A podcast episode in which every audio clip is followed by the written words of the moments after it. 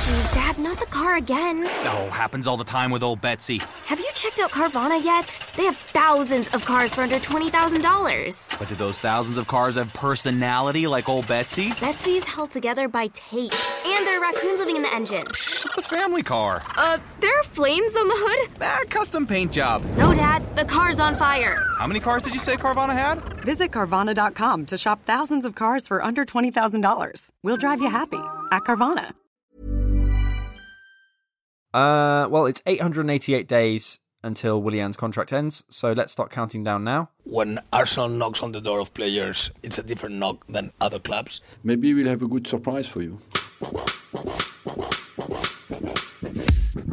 That's Vieira!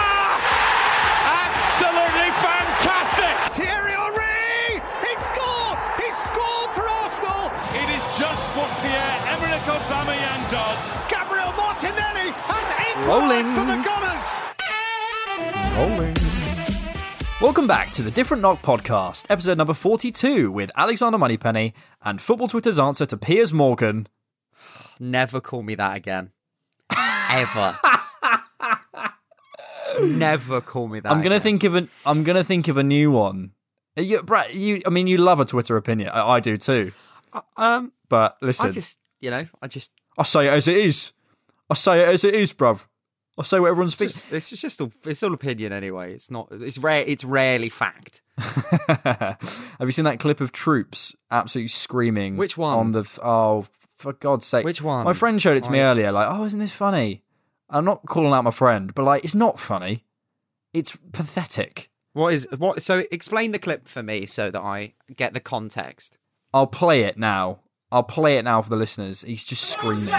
On my mum's life, he's playing against us. On my nan's grave, he is playing against us. I swear to God. He's screaming about Willian and he's screaming about, you know, whatever. But it's it's just someone clearly aware he's being filmed trying to get listens. Yeah, he's making money off of it. Like, the, the, the man has gone from being just a regular on Arsenal Fan T V to being moved out to New York to run a podcast out there. Like, Troops, like, it's a brand now. Like, it is, it's like anything. Like, it's become yeah. a brand, and as soon as he stops being that brand and people stop listening, the money dries up.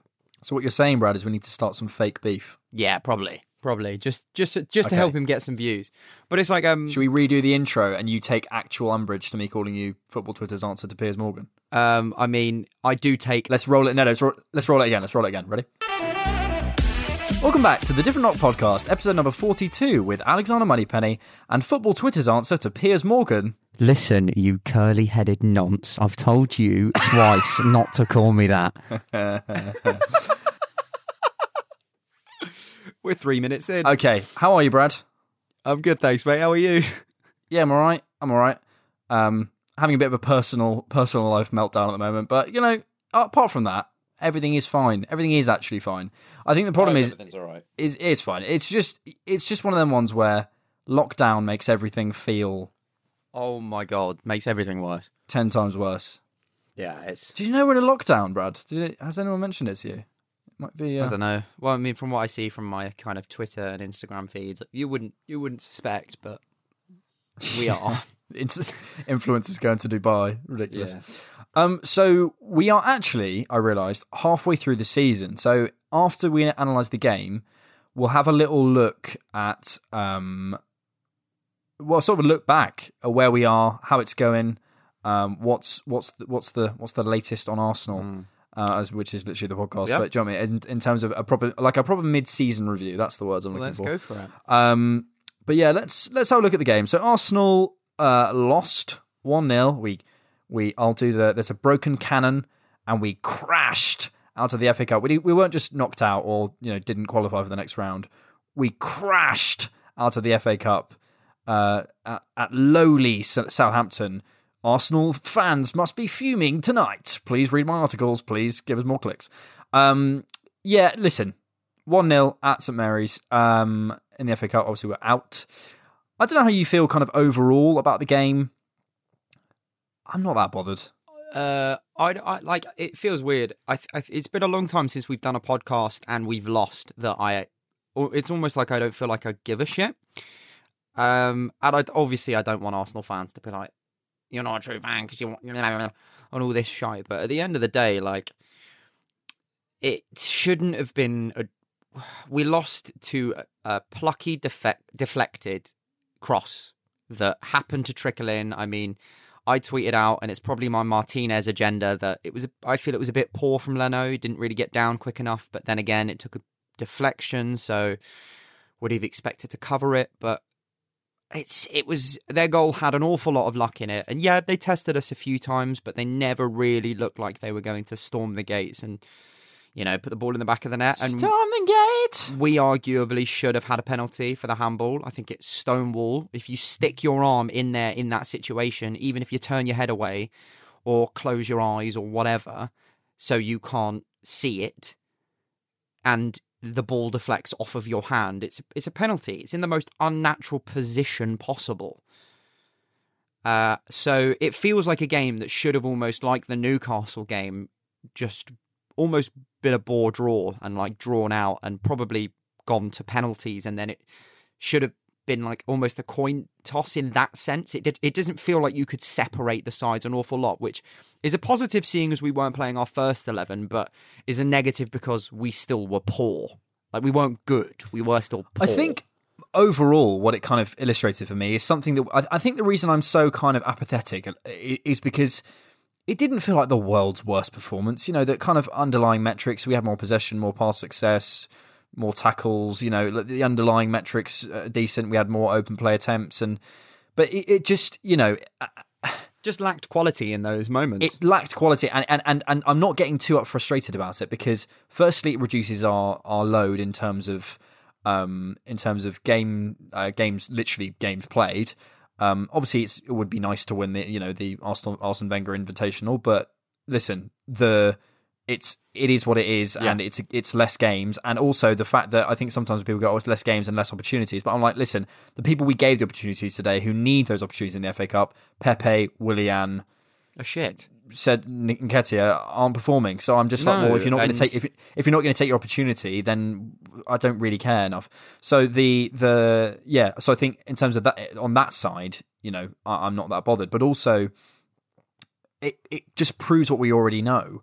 Oh, of that course. We're lacking so much quality out of that starting eleven. And so much quality Partey, and depth as well. When Partey doesn't play, when Tierney doesn't play, when Saka doesn't play, when Smith-Rowe doesn't play, when Aubameyang doesn't play, we're not great.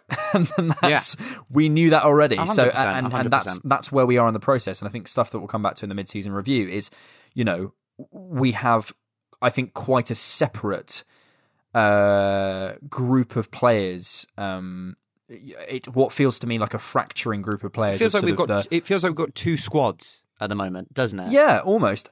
And what's um, like two squads. And what's interesting about that is, like, I think this season Arteta has kind of created a bit of a Europa League team, Cup team versus the Premier League team, which I don't mind. You know, the kind of the you know, it's not it's not necessarily the worst thing in the world, but they haven't learnt how to work with each other. I think something I felt massively throughout the game was like these players just don't play with each other, aren't playing with much confidence, aren't playing with much, with much match fitness, and that means that in a game that, as you said, yes, could have gone to a you know a nil-nil kind of ball draw, probably you know we edge it in the end and maybe an extra time, as we did it against Newcastle with mm. with some people coming on.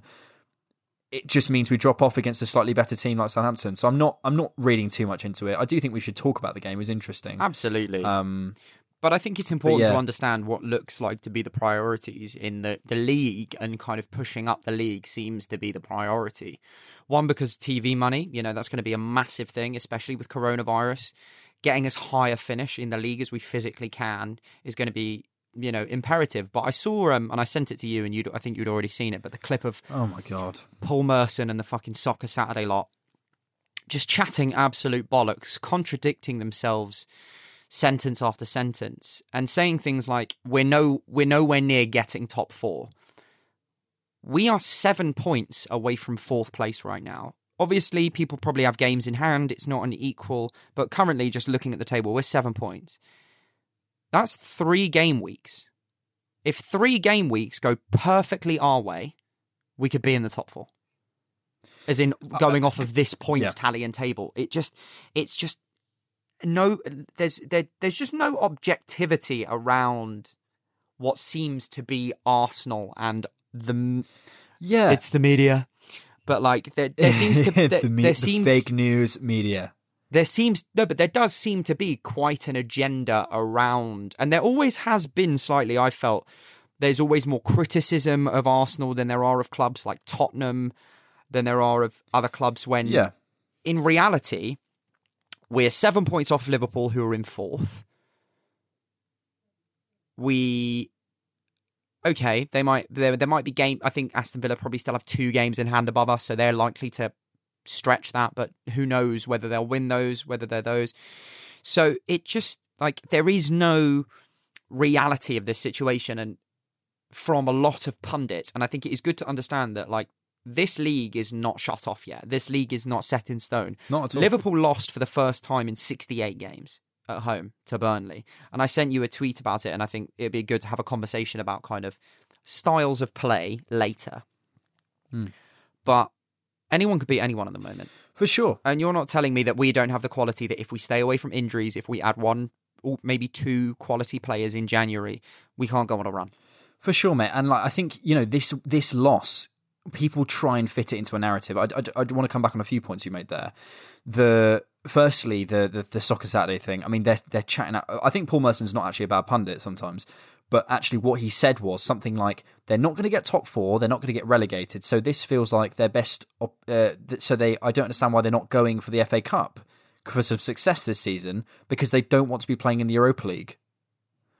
Paul, if you win the F A Cup, you get in the Europa League. It it just it was madness. Anyway. I think there is a huge kind of narrative. I actually, I nearly wrote it down in one of my notes. There was a point in the Southampton game where, like, Southampton were... F- Southampton... Oh, my God. We've got the most sensitive smoke alarm in the world in our kitchen, and it goes off every single podcast. Honestly, you you, you pour a glass of water, it goes off. The... the... no, don't stop laugh. Anyway, the, the, you watch the game, and, like, Arsenal could have, like, three on two, and they're like... Pepe through here. Southampton will have Che Adams chasing a ball out wide against three Arsenal defenders. And Southampton are through here! And it's like, fucking... And, and I know it sounds silly, and obviously every single every single fan will think that the media is biased against their specific team, because of course they are. But I do think that, you know, and that's a very stupid example, but what I'm talking about is a microcosm of a wider thing, which is there is a narrative around Arsenal of like, well, you know, that they've got to prove something. They've got, you know, and you're right. There is a very different feeling around Arsenal, very different energy, and every loss feels like a catastrophe amongst the fan base. And this yeah. isn't a catastrophe. It's a it's a loss means we get, you know, less games. We're out of a cup competition we won last year. It's not that we need to prove anything in the F A Cup. We're the yeah. last we're the last team that needs to prove anything in the F A Cup. I think, you know, um, Bellerin hadn't ever lost an F A Cup game or something like that.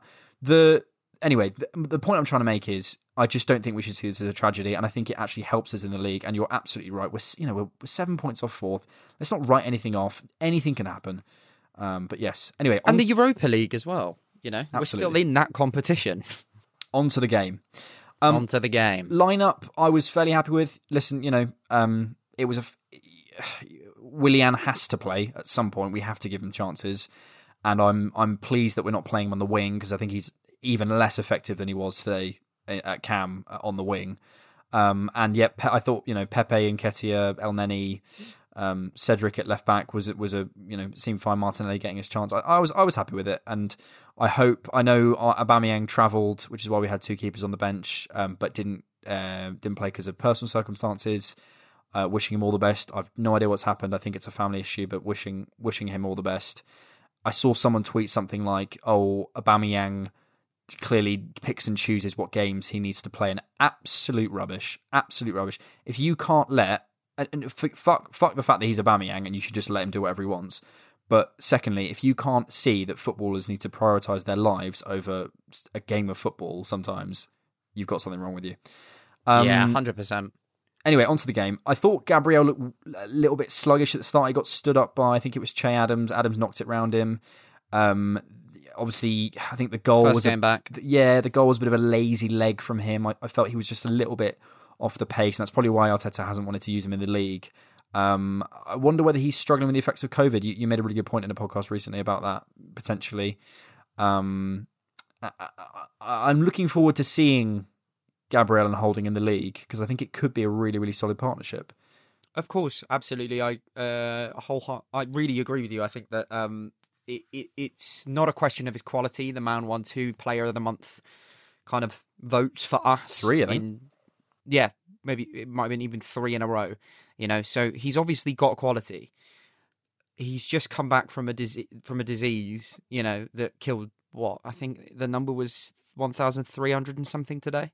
Died from this illness in the U K. Yeah. So yeah. It's obviously fucking shit. Yeah. And it's obviously and it's going respiratory to take, illness. And, it's going to take an effect. And yeah, no, and no matter whether you are, and I think a lot of people think because they are professional athletes, it'll have less of an effect because they're fitter. Wasn't Jamal Lascelles out for like months on end? Yeah. You apparently Kai Havertz is still struggling with fitness since having COVID. Okay. Um, so and there are lots of... him. Well, again. It's it's tough, isn't it? Because don't do it, Brad. you, no, no, no. Because you don't, you know, but as in, I only I only knew that from today. As yeah, in, like, yeah, yeah, yeah. I, I was I was watching a, a reaction uh, video to um to this match, and the person that was watching mentioned the fact that obviously Gabriel could be facing the same problems. It wasn't Hugh Wizzy. Calm down. Um, mentioned the fact that he could be face the same problems that Kai Havertz has faced post-coronavirus, in that he's really struggled for kind of fitness and sharpness.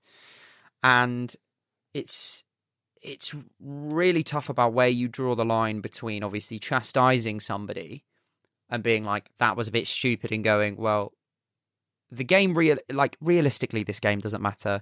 Like, I guarantee you, you would rather win the Southampton game in the league than this game. If you had to swap the results, I wouldn't. And I think we will. If, if, I, I think, you know, yeah. they, they they knackered themselves out. They looked tired by the end. I think they will. Um, and they played their first team. Yeah. Full full eleven. Yeah. Um, Martinelli, I thought, again, you know, looked sharp. I think his best best asset is his pressing. But, you know, we... he has such a workload, and we were trying to find him in that early period. And he's, you know, had, there was a great little routine um, from a free kick that yeah, nearly oh, came off with him. Such a shame. Um, but yeah, li- listen, I think Martinelli, again, you know, he's a, he's a fantastic guy. I think fantastic guy, as if I know him, fantastic player. Um, I think we give him a lot, like we give him a lot to do, but Martinelli is the sort of guy who will never shy away from a challenge. No. I'm talking as if I know him. I'm, he's a player who will never shy away. Gabri, you know, Gabby and I, we, you know, we spend. Oh. A lot of time together. You, and me, and Gabrielle. We we put up an IKEA shelf together, and he just, you know, he, he sat there. he just, yeah. The, the yeah. What I'm trying to say is his workload is quite high in our games, especially when you've got he who must not be named in the middle, um, in the number Rotters. twelve shirt, um, uh, who, honestly, he must have put the ball out of play. I saw a stat at half-time, which was Willian's found the referee more times than he's found Pepe and Nketiah. Um, but yeah, I thought Martinelli was doing decent. And and to be honest, mate, the, the first half, I was really watching really watching Southampton.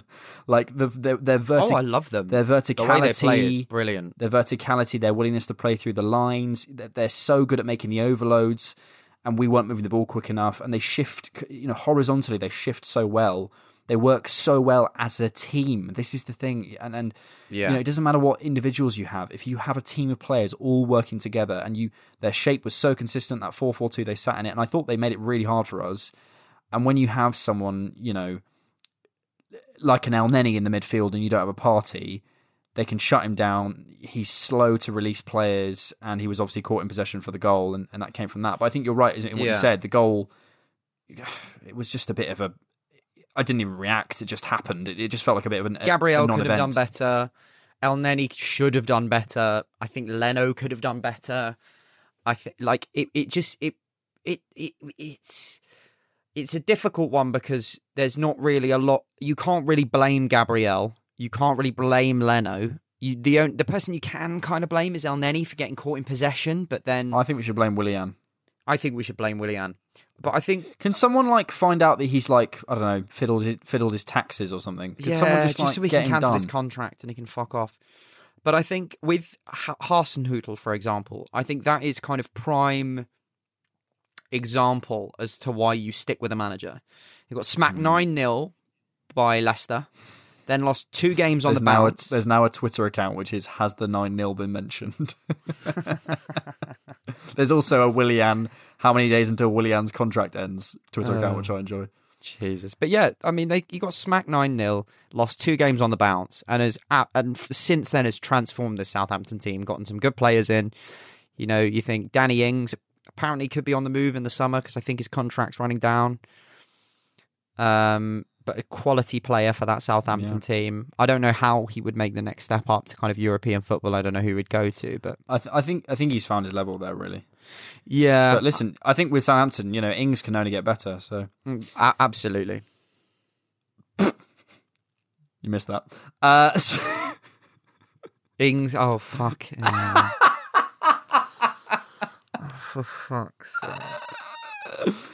Um, get, I don't want to spend too long on the game. Um, there was no real cohesion. Like, you can just see these players don't play with each other. There was there nobody was trusts play at an alarming rate.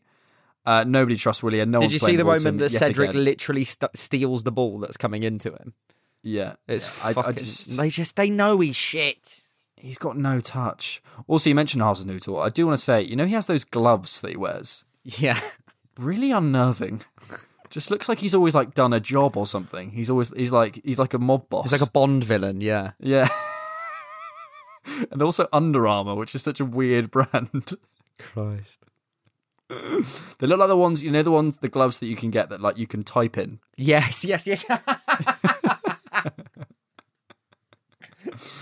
um, yeah, I, I didn't really have much on the first half. It, it was such an early game. I was just kind of watching it like, yeah. Okay, it just feels like there's not right, a lot whatever. to talk it just, about. It felt very non-eventful. And to be honest, it just the only thing I really gleaned from it was that these players don't really play with each other. They, there's not much cohesion. They they looked lackadaisical at times. And we always know that they're going to go in at heart. This is the thing. It gets to about thirty-five minutes through a match. And I feel like the players are kind of like, well...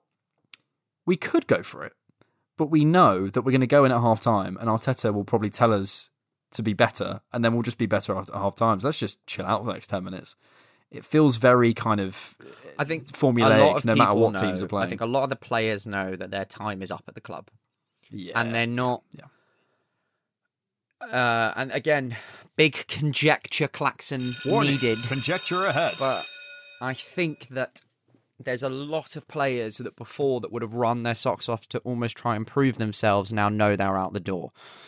Like Nketiah, I don't think chases or runs as much as he used to, or at least he doesn't seem to. I don't think he's the, the main culprit for this, but I definitely think that he, in the back of his mind, probably knows that his time at the club is up. The more I watch Willian, the more I think that he's trying to play himself out of the club, which just seems so strange. Well, he's not playing for Arsenal. Um, Pepe, you know, created five chances this game, which was two more than the entirety of the squad put together. You know, so... but again, he seemed like he put in a lackluster performance, not really ever getting anything. I didn't feel like he ever got a shot on target. Took a couple of awful free kicks. Mm. It just feels like nothing Speak- really happened. Do you know what I mean? Yeah, yeah. Well, but speaking of awful free kicks, there was a Pepe one in the second half, which we could come to. But and Holding, I think, expressed his his, his discontent. I think Pepe kind of sums up these a, gr- a group of players: your Willians, your Pepes, your Nketiahs, your your Elnenys, your Cedrics, potentially your Bellerins, who are just kind of a bit. They just don't really know what. I, I don't think they know that they're secure, and I think that's that's that's really clear. But you know, to sum it up, Pepe, I mean, this is a perfect microcosm. Nicolas Pepe set up five chances for teammates today. The rest of the Arsenal squad created three between them, and also Nicolas Pepe gave away uh, gave away possession sixteen times today. I know, but I, I the thing about giving away possession stats that I think are misleading sometimes, it's often players that are trying things the most. One thing that you could have ch- uh, chatted about Alexis Sanchez kind of and shat on him for his statistics was he gave he gave the ball away something like twenty-five times a match. But Alexis banged goals. I know. So I don't care. He, he, yeah, no, exactly. He had the other side to his game that Pepe currently doesn't have. But I don't think, I think that's important to make the distinction that the reason he's losing the ball so much is because he's trying to do so much because nobody else is there. I this get is that, why he, this is why Bellerin. Up, Bell, of course, it just sums him up. But this is why Bellerin should not be playing at right back anymore, because he gives that right winger nothing. Even when it's Saka, You know, even Saka mm. struggles because he cannot get, he doesn't really get an overlap, doesn't get an underlap, doesn't get any support. There's no one-twos. Bellerin is so limited in the important parts of attacking play. It's that. It's, that it just yeah. limits the players around him, which is why we look better when Cedric is there. You know, we look better when Cedric is a right back with Pe- Pepe or Saka or fuck it, even Willian, for Christ's sake, up on that right-hand side. And it's not because it's all Bellerin's fault, because like I've said before, I think he's an average player, but he just doesn't have... He's it's like it's the eighty percent that you were chatting about again. He could give us eighty percent, but most of the time he just gives us mm. thirty-five percent. And mm. because he's handsome and he does some good things for the environment, people seem to want to look away from the fact that he's just not of the kind of requisite quality. Sell him to Balenciaga. Um, yeah, yeah, I agree, mate. Came out the second half, uh, had the Danny Ings chance. Uh, mm-hmm. But, you know, again, pretty non-eventful until Saka and Partey came on, and then we looked better. And it just sums up, doesn't it? You know, it's it's it's not rocket science at times. You know, Partey offers us so much more in the midfield. Just, you can't press him. And Southampton's high press was starting to, to wear off a little bit, partly because they were tiring, but partly because Partey was, was doing so well. Um, there was more duels. We were pressing higher. Um, and probably our best chance came out that period. Um, Nketiah... I thought at first he should do better with the chance, but actually he's, it's quite a smart sort of toe poke, which gets deflected and, and, and yeah. forced to saves. But, you know, again, that kind of period wears off. Um, and, yeah, it just, again, you know, having someone like Willian, I think we, it's it's easy to say we missed Smith-Rowe or we missed whoever, but we I could see the spaces we that we, that we, you know, look look look back to the games that before we played um, Smith-Rowe. We miss someone creating, you know, drifting out wide, coming back in, creating those chances from that central area, being central, because Southampton, as I said earlier, are really good at shifting and, and they shut us down and created overloads. But that where they might have been, we might have been able to get more joy, I think, is in the middle, especially because they didn't have their first choice um, centre back pairing, because I think Vestergaard's out. So, yeah, I just, it's, you know, it. it, it it's easy to be like, oh, we missed this player who's really good, but I, I did, I did think we, we did. Of course, we. But it's yeah. so obvious because the rest of our squad is so poor. I was looking at, and I said that we should probably do this at some point with the entire kind of thirty, thirty-one members of the first team we've got. But I was looking through it today and going, genuinely, there's about fifteen to eighteen of these players that I would want in the squad next season. So you're talking about a possible kind of twelve to fifteen players that need moving on because they're just not of the required quality. And another, you know, seven or eight bringing in over kind of January and the summer. And obviously some of those positions are like goalkeeper. So getting in a backup goalkeeper isn't going to be, you know, we've just done it with Matt. The Matt Ryan deal seems really strange as well, because I thought he was Brighton's number number one, but then obviously... You were saying that he's he he's not been performing well, but whatever. But like, that's not going to be a hard position to fill, uh, and we'll have some academy graduates maybe taking up space like uh, left back or whatever. But it just feels like there, and it, it's because it is there is such a big drop off between what is our starting squad and our first quality kind of like very very good squad, and then the kind of rest of the rotters that sit on the bench, you mm, know? For sure. And the in, in, the the kind of, the bringing in of Ødegaard will massively help that going yeah, forward. Yeah, for sure, for sure. We'll, we'll discuss that in news and views. Uh, yeah. News and views. Oh yeah, we're getting a jingle for that, hopefully fairly soon. Um, yeah, I just, I think, you know, the quality again in the second half, we, we, we couldn't make that period of dominance sit. And then, you know, we we you know, look at the free kick from Pepe, look at the foul throws, look at the crosses that were going in too long from Cedric and Xhaka. Again, yeah, it's, it's just what you just said. It's it's a group of players. And also, you know, there are some certain players who you sort of go, okay, you know, stick Partey next to Xhaka and he looks a little bit better because he's not having to be, you know, alpha male. But the... those players can be carried a bit, but when then there's no one to carry them, their weaknesses are exposed. And, you know, even those players that you can praise in other situations because they're not around Tierney, Saka, Smith-Rowe, Partey, Aubameyang. Well, it's the whole Danny Welbeck thing, and the fact that Danny Welbeck at United got won a Premier League, has a Premier League medal. But that's because he was part of a big squad of quality, quality players. Xhaka could, will, would have success if he was part of a big squad filled with quality players. The only issue is, is in these games we're relying him on him to be the quality, and he's not. Yeah. Um, the only other thing I thought was it. I thought the holding thing at the end should be a penalty. I'm sure you got a bit of a rant on the officiating. I, I, I got annoyed by the end, but I know you were annoyed before me. The officiating of that, if you like, if you watch back the match. Or even, like, it's just horrendous. There's a lot of, um, mo- there's a lot of kind of things that we were penalised for, fouls that we were penalised for, that Southampton weren't, similar kind of challenges. Then you talk about kind of, I think the end, uh, it's almost the poetic justice of us not being given a penalty for the Bertrand handball. I think it was Bertrand or Walker-Peters. I don't know. I can't remember. Who was it? Um, so- somebody... I think it was Walker from the Southampton. Yeah, it was one of the. I think it was because I can't remember which way the cross came in from. It was Kieran Gibbs. Fuck's sake. Um, some, but one of the two fullbacks, Walker-Peters or whoever it was, handballed, and whether you, it's because you've stuck your arm in and then closed your eyes so you can't see what you're doing, so you're not looking at the ball to try.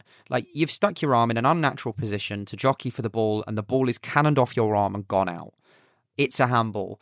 And then I think we got kind of the poetic justice in the fact that, you know, the holding challenge should, I mean, there's a little bit of contact. It's very minimal, but it's by the rule of law is a penalty. So I think that evens itself out.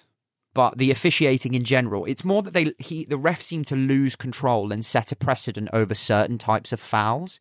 So players continue to make those types of infringements without being punished. And it just turned into a a bit of a shit show. Like it just wasn't it wasn't great from the referees. But you know, and I, I hate to be the kind of person that's like, oh well, it was the ref, you know, it was that. Like we lost the game because Southampton scored, and probably overarchingly, if you were going to say who was the better team, I'd probably have said Southampton across the ninety minutes. But that doesn't mean I can't feel aggrieved at the fact that a referee has massively changed the game, and you don't know how much you are going to grow into a game dependent on how much of a foothold you can get. But because of these fouls and these things that are not being given against you, you're in a situation where you're al- you're already battling uphill just to kind of do what they're doing, if that makes sense. Southampton have eliminated the holders from the competition for the first time since beating Tottenham in a replay in nineteen oh two. This was Gunners boss Arteta's first defeat in the F A Cup as a player or manager in fifteen games since featuring in Arsenal's one nil loss to Blackburn in February two thousand thirteen. But as I say, don't really care. No, shit happens. Uh, anything else on the game, Brad? Um, I don't think so, my friend. I think I'm, I think I'm all good. We'll see you after this. Welcome back to News and Views, where we... Oh, no. Welcome back to the show. This is News and Views, where we... What's my line? It's like...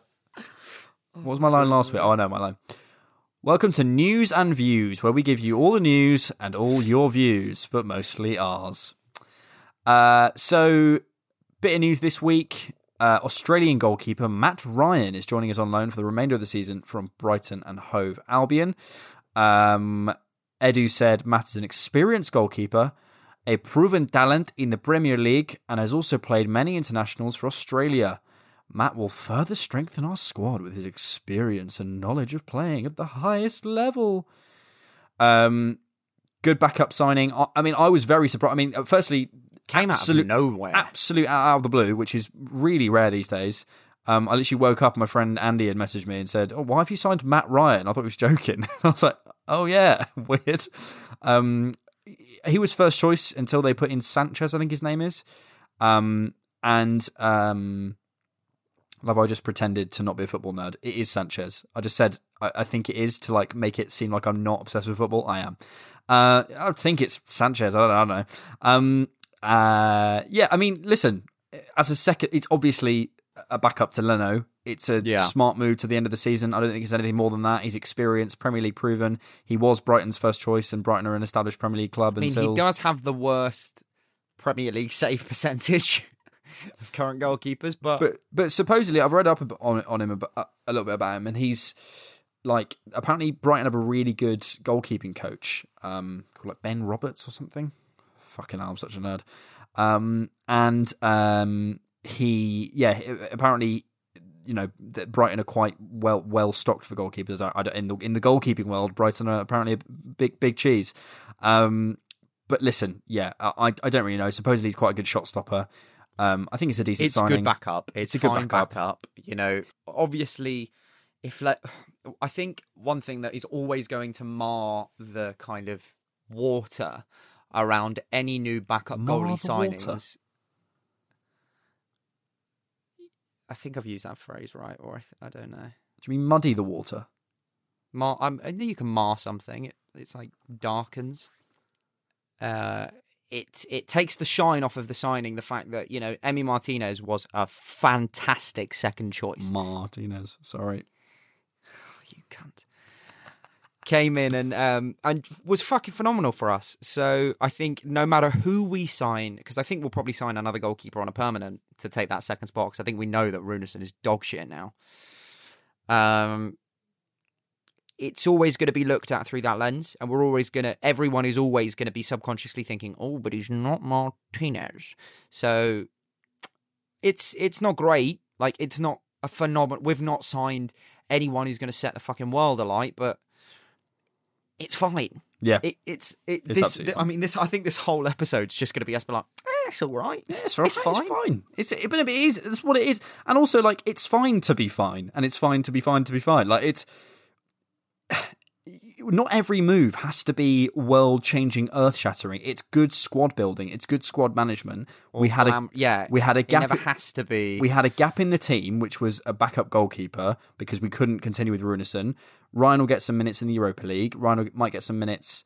Um, you know, if if Leno was injured, he'd probably get some. He'd probably get some minutes as well. I doubt he's going to get much in the Premier League, but he'll probably get some stuff in the Europa League. And good luck to him. Like, you know, he'll come in for yep. six months and he'll do it. And he's an established Premier League first choice goalkeeper until very recently. It's smart business. And we've you Absolutely. know, constantly been. I, I, I've always not. I've, I I I liked Edu before it was cool. I'm not saying that, but like, you know, I, I'm saying when people are very quick to criticize Edu, and this kind of business is opportunistic, which we which we rarely are. And I've called for us to be a bit more opportunistic and look at the situations at other clubs and take advantage. This is clearly yeah. something where happen, something's happened behind the scene. He's gone from first choice to third choice, fourth choice in a matter of a couple of weeks.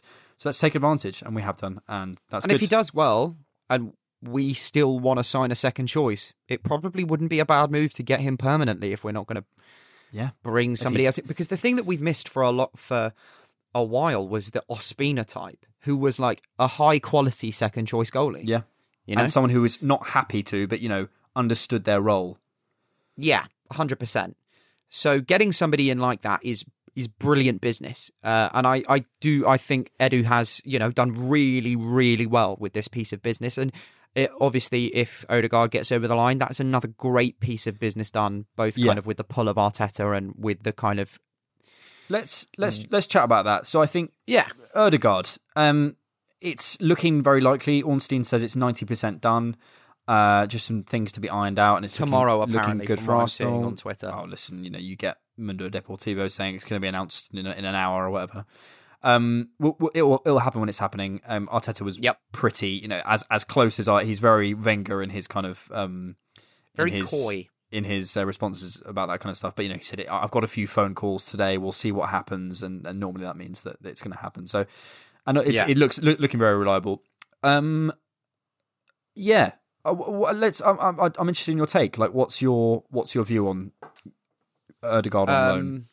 I, a lot of my kind of knowledge from Ødegaard came from Football Manager back when he was like first, kind of when he first went to Madrid, And, you know, because we he was he was brought to the to Arsenal and to the training ground to uh, supposedly and met Arteta pre-signing for Madrid. And I was quite hope I, I wanted him to sign. I remember kind of the talk around it going, yeah, do you know what? It'd be great to sign him because he seemed to have a lot of prospect. And then he's gone to Madrid, and like a lot of players have at Madrid, with the kind of managerial merry-go-round that they do there.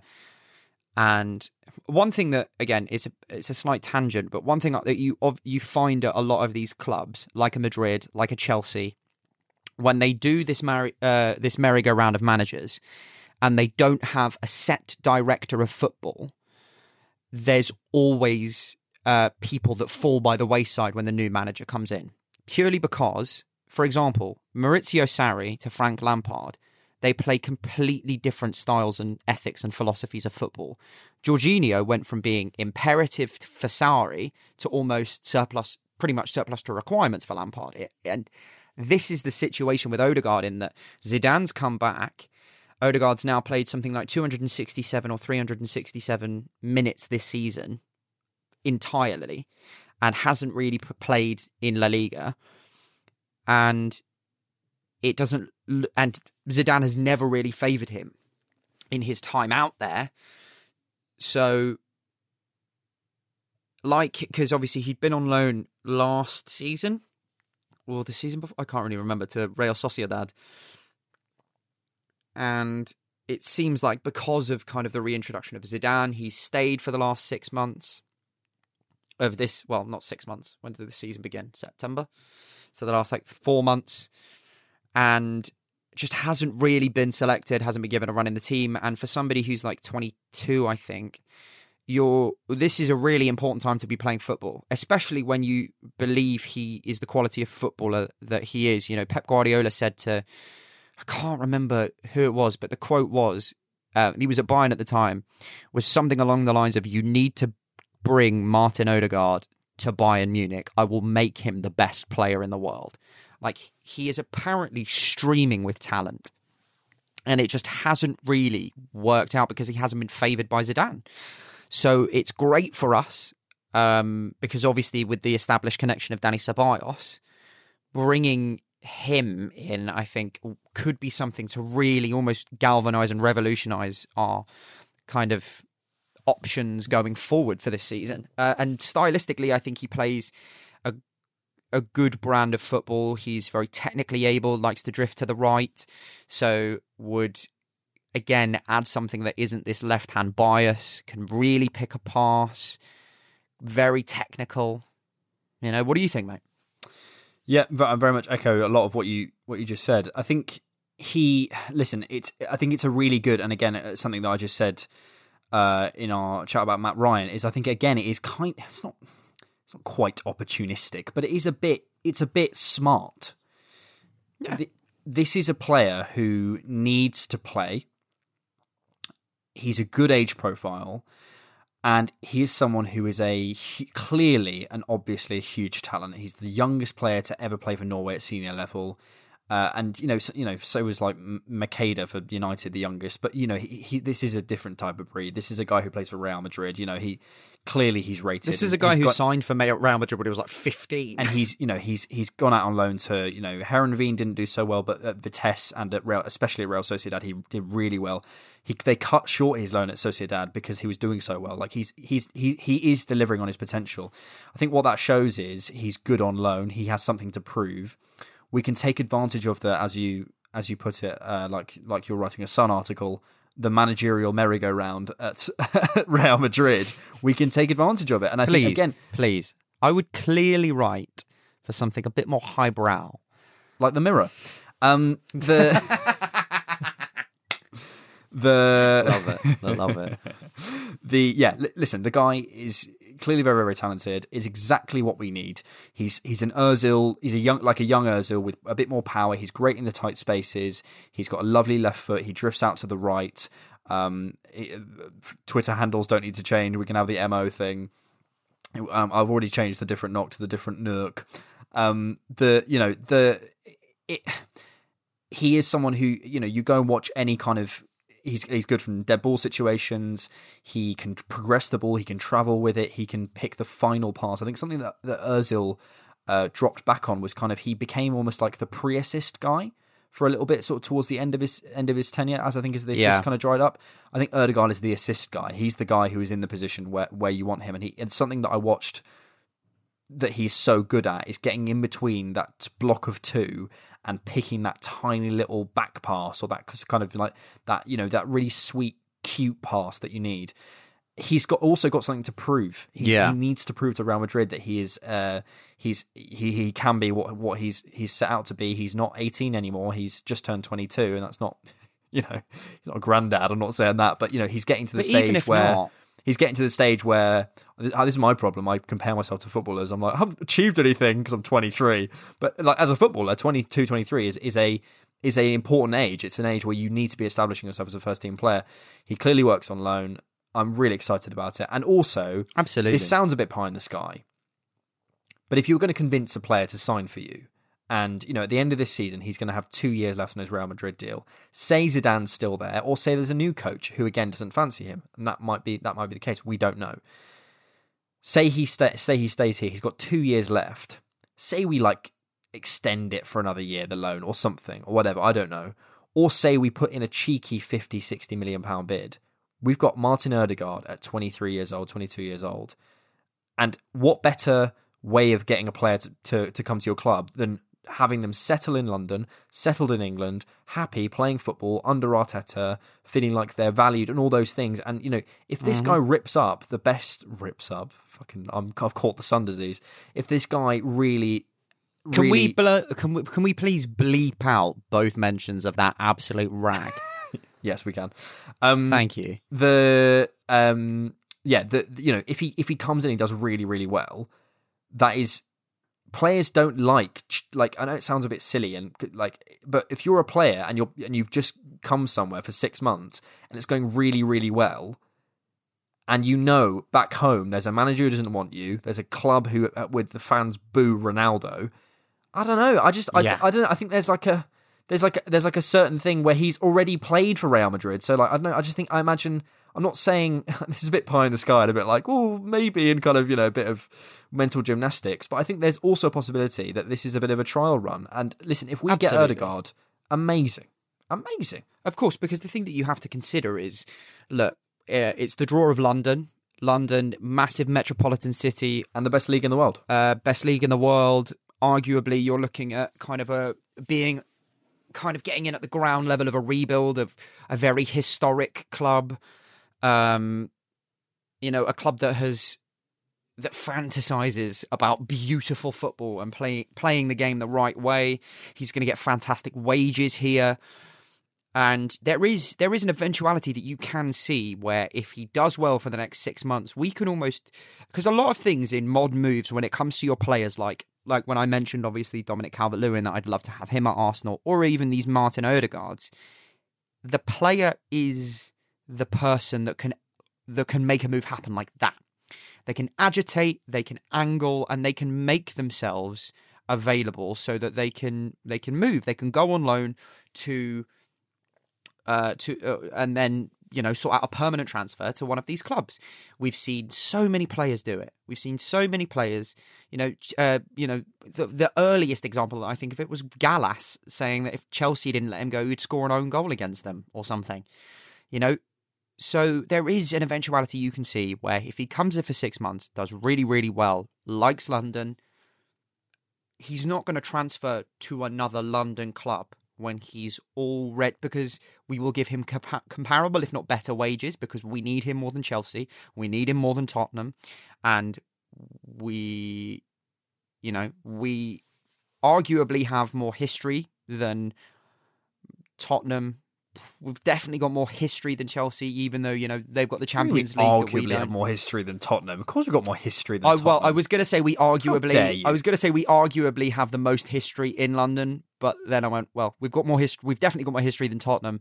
It's it's the Chelsea nah, thing, because obviously do. they've got the Champions League that we don't have, but you know we we've got the Invincibles. So it, it, it all depends. It all massively depends. And what the one thing it massively depends on is is if Zidane's still in a job come you know, June, July of next year. But if we got him on a permanent deal, it'd be fucking fantastic. But I think the best bit of business to do would be to negotiate another loan deal come the summer. Because if we can convince him to stay, that's what I'm saying. We can say, but again, Madrid probably wouldn't let him go out on another year-long loan deal without him signing a new contract. That's something like even I, as like somebody who knows nothing really about the back back rooms and what goes on in football, no. I'm, I'm not stupid enough to think that I would let that happen. Do you know what I mean? It'd be fucking idiocy. It's something that Arsenal if, would have if, done in the last three years, for Christ's sake. You yeah, sell him, but, you sell him. Even if you sell him for forty, fifty million pounds this summer, with a year left on his deal, is he realistically going to fetch you anything upwards of that price? This is what I mean, Brad. Like, you know, say he loves it. Say Madrid are in a situation where they say, well, if you won't sign a new deal and you want to go back out on loan, you don't want to come back to Madrid, what can they do but sell him? Like, you know, and, and they could insert a buyback clause or something. I don't know. Like, you know, it's it's...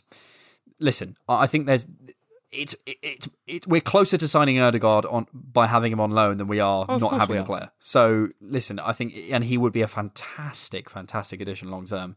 And I know it feels a little bit pie in the sky, as I've said. Oh my God, the smoke alarm's going off again! Christ Almighty, Alex! How many glasses of water do they need? Um, yeah, I think it's a really, really good addition. And as I say, I think he suits what we need right now. Like if I could build a picture of a person we need. We need someone who can play between the lines, who can break down deep blocks, who's got a decent free kick, who is uh, slightly uh, favours the right but can tuck in on the uh, with with their left foot, who can is athletic, is athletic, has a point to prove, is of a good age profile. It's perfect. Yeah, it's, it's really perfect. Yeah, it's a real and and again, like I think as as I said on the Matt Ryan thing, we have to give props to Edu because it's this is we're a, doing smart business at the moment. We've also come in and, you know, yes, pull of Arteta, but pull of Arsenal. Like, the guy's come in, he clearly had a, a, a offer from Sociedad where they've said, listen, we'd love you back. And and he's chosen Arsenal. So so all power to him. Um, we'll see, and hopefully that gets confirmed. I mean, Özil's still not confirmed. Apparently, again, is it Saturday today? It's quarantine issues and... Yeah, I heard. Uh, I was seeing on Twitter from a few people today that the, the rumour is Monday is when Fenerbahce want to announce. So, could be Monday. But again, it's like you, okay. like it's like I remember fucking f- four or five years ago before Balotelli went to Liverpool here, and Balotelli was coming to Arsenal when the, the contract was signed, and you know, I was convinced. What was your biggest one? Mine was that Higuain was coming. Higuain and Benzema were my two biggest ones. No, mine was Suarez.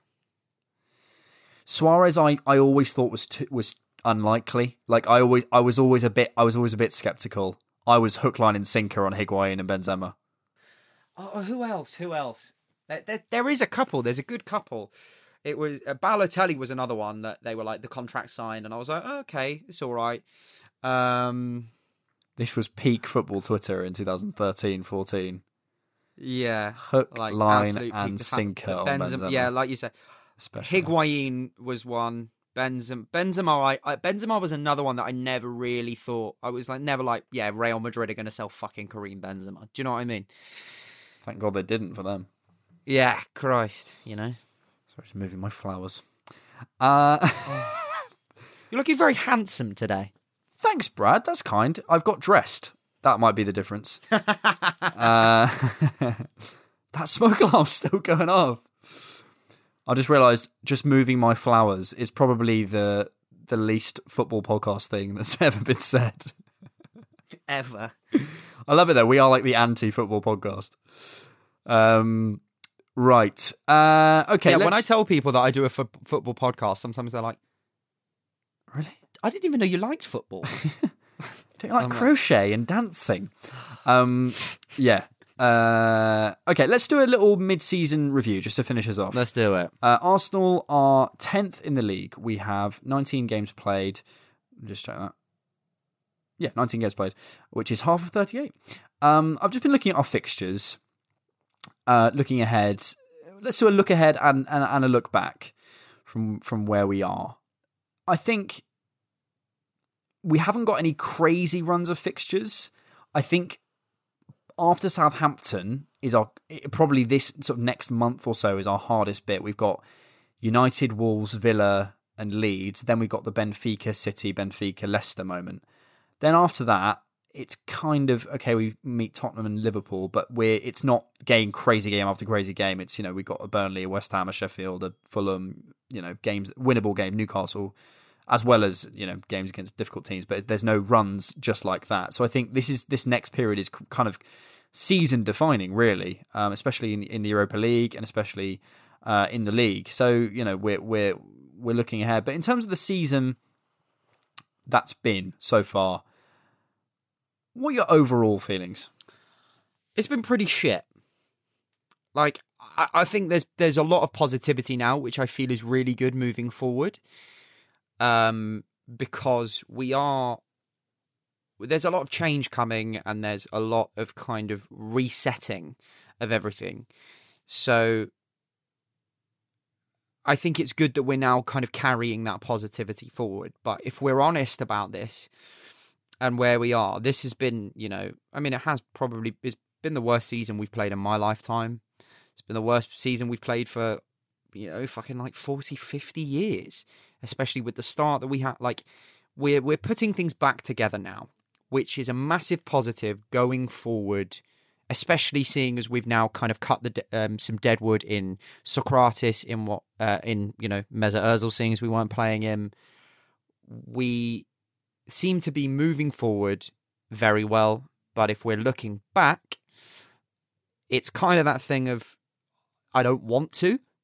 Because I feel so much almost optimism in looking forward that I don't want to ruin it by looking back at how kind of shit things have been so far.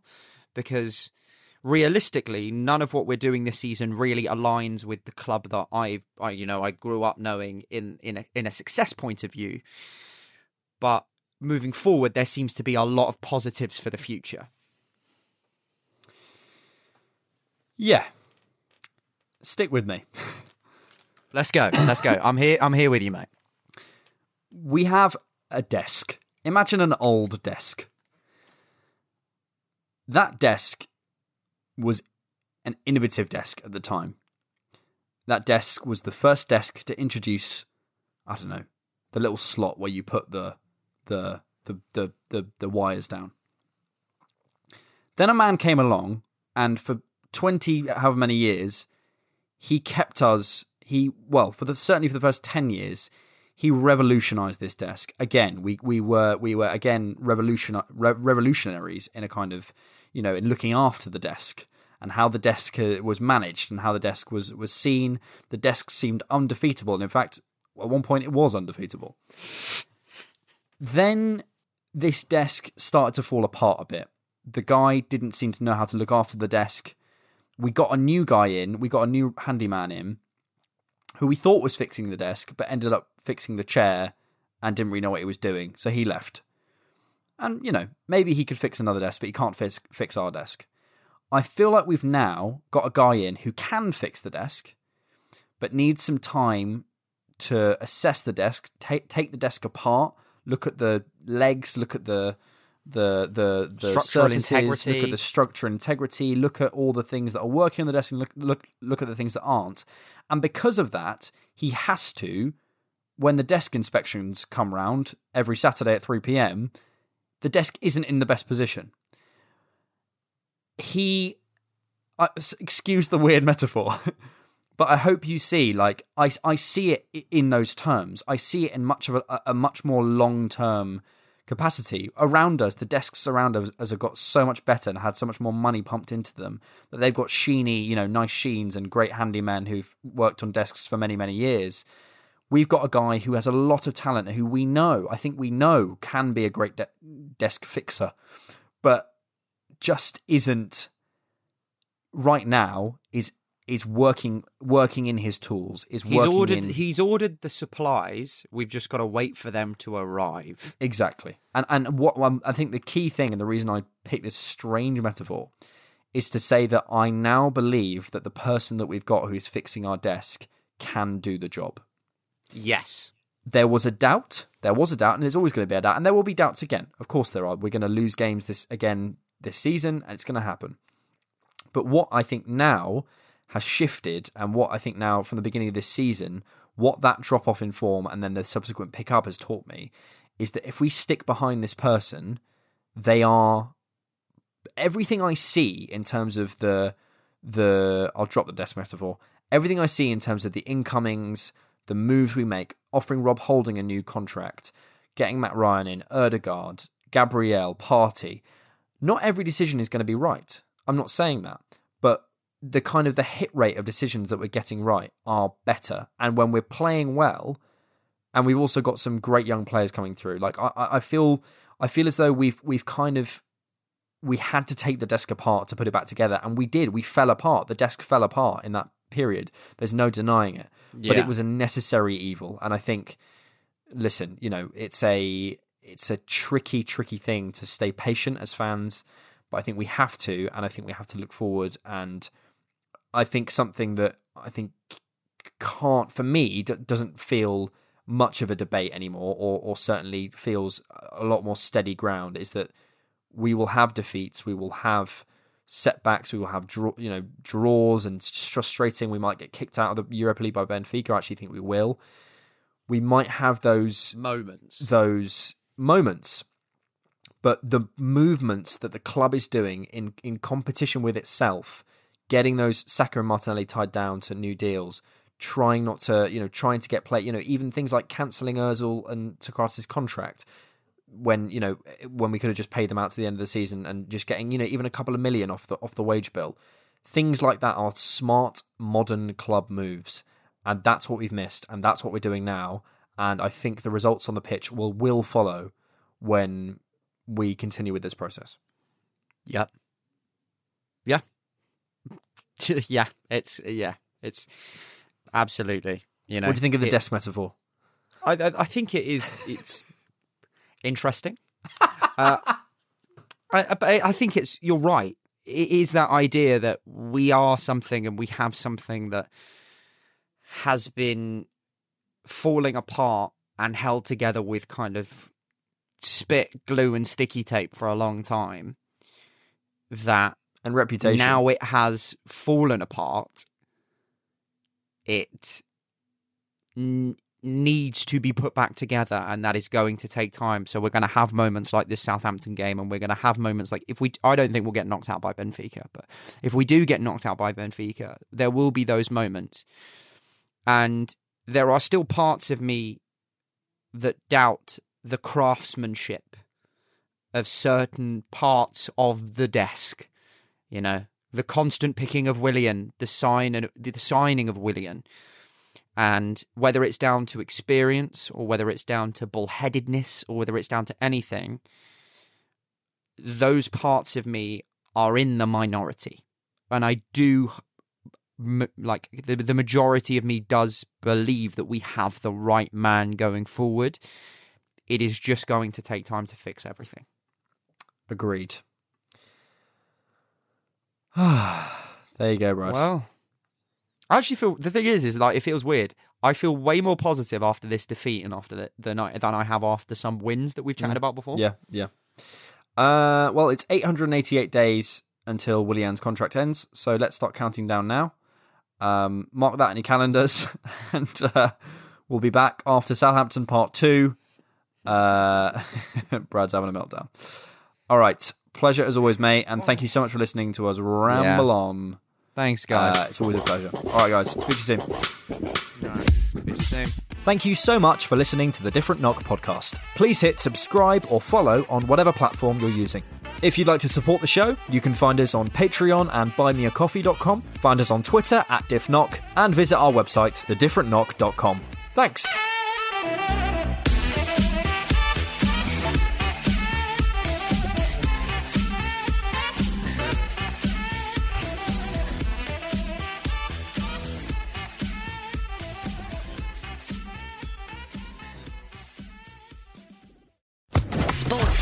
Podcast Network.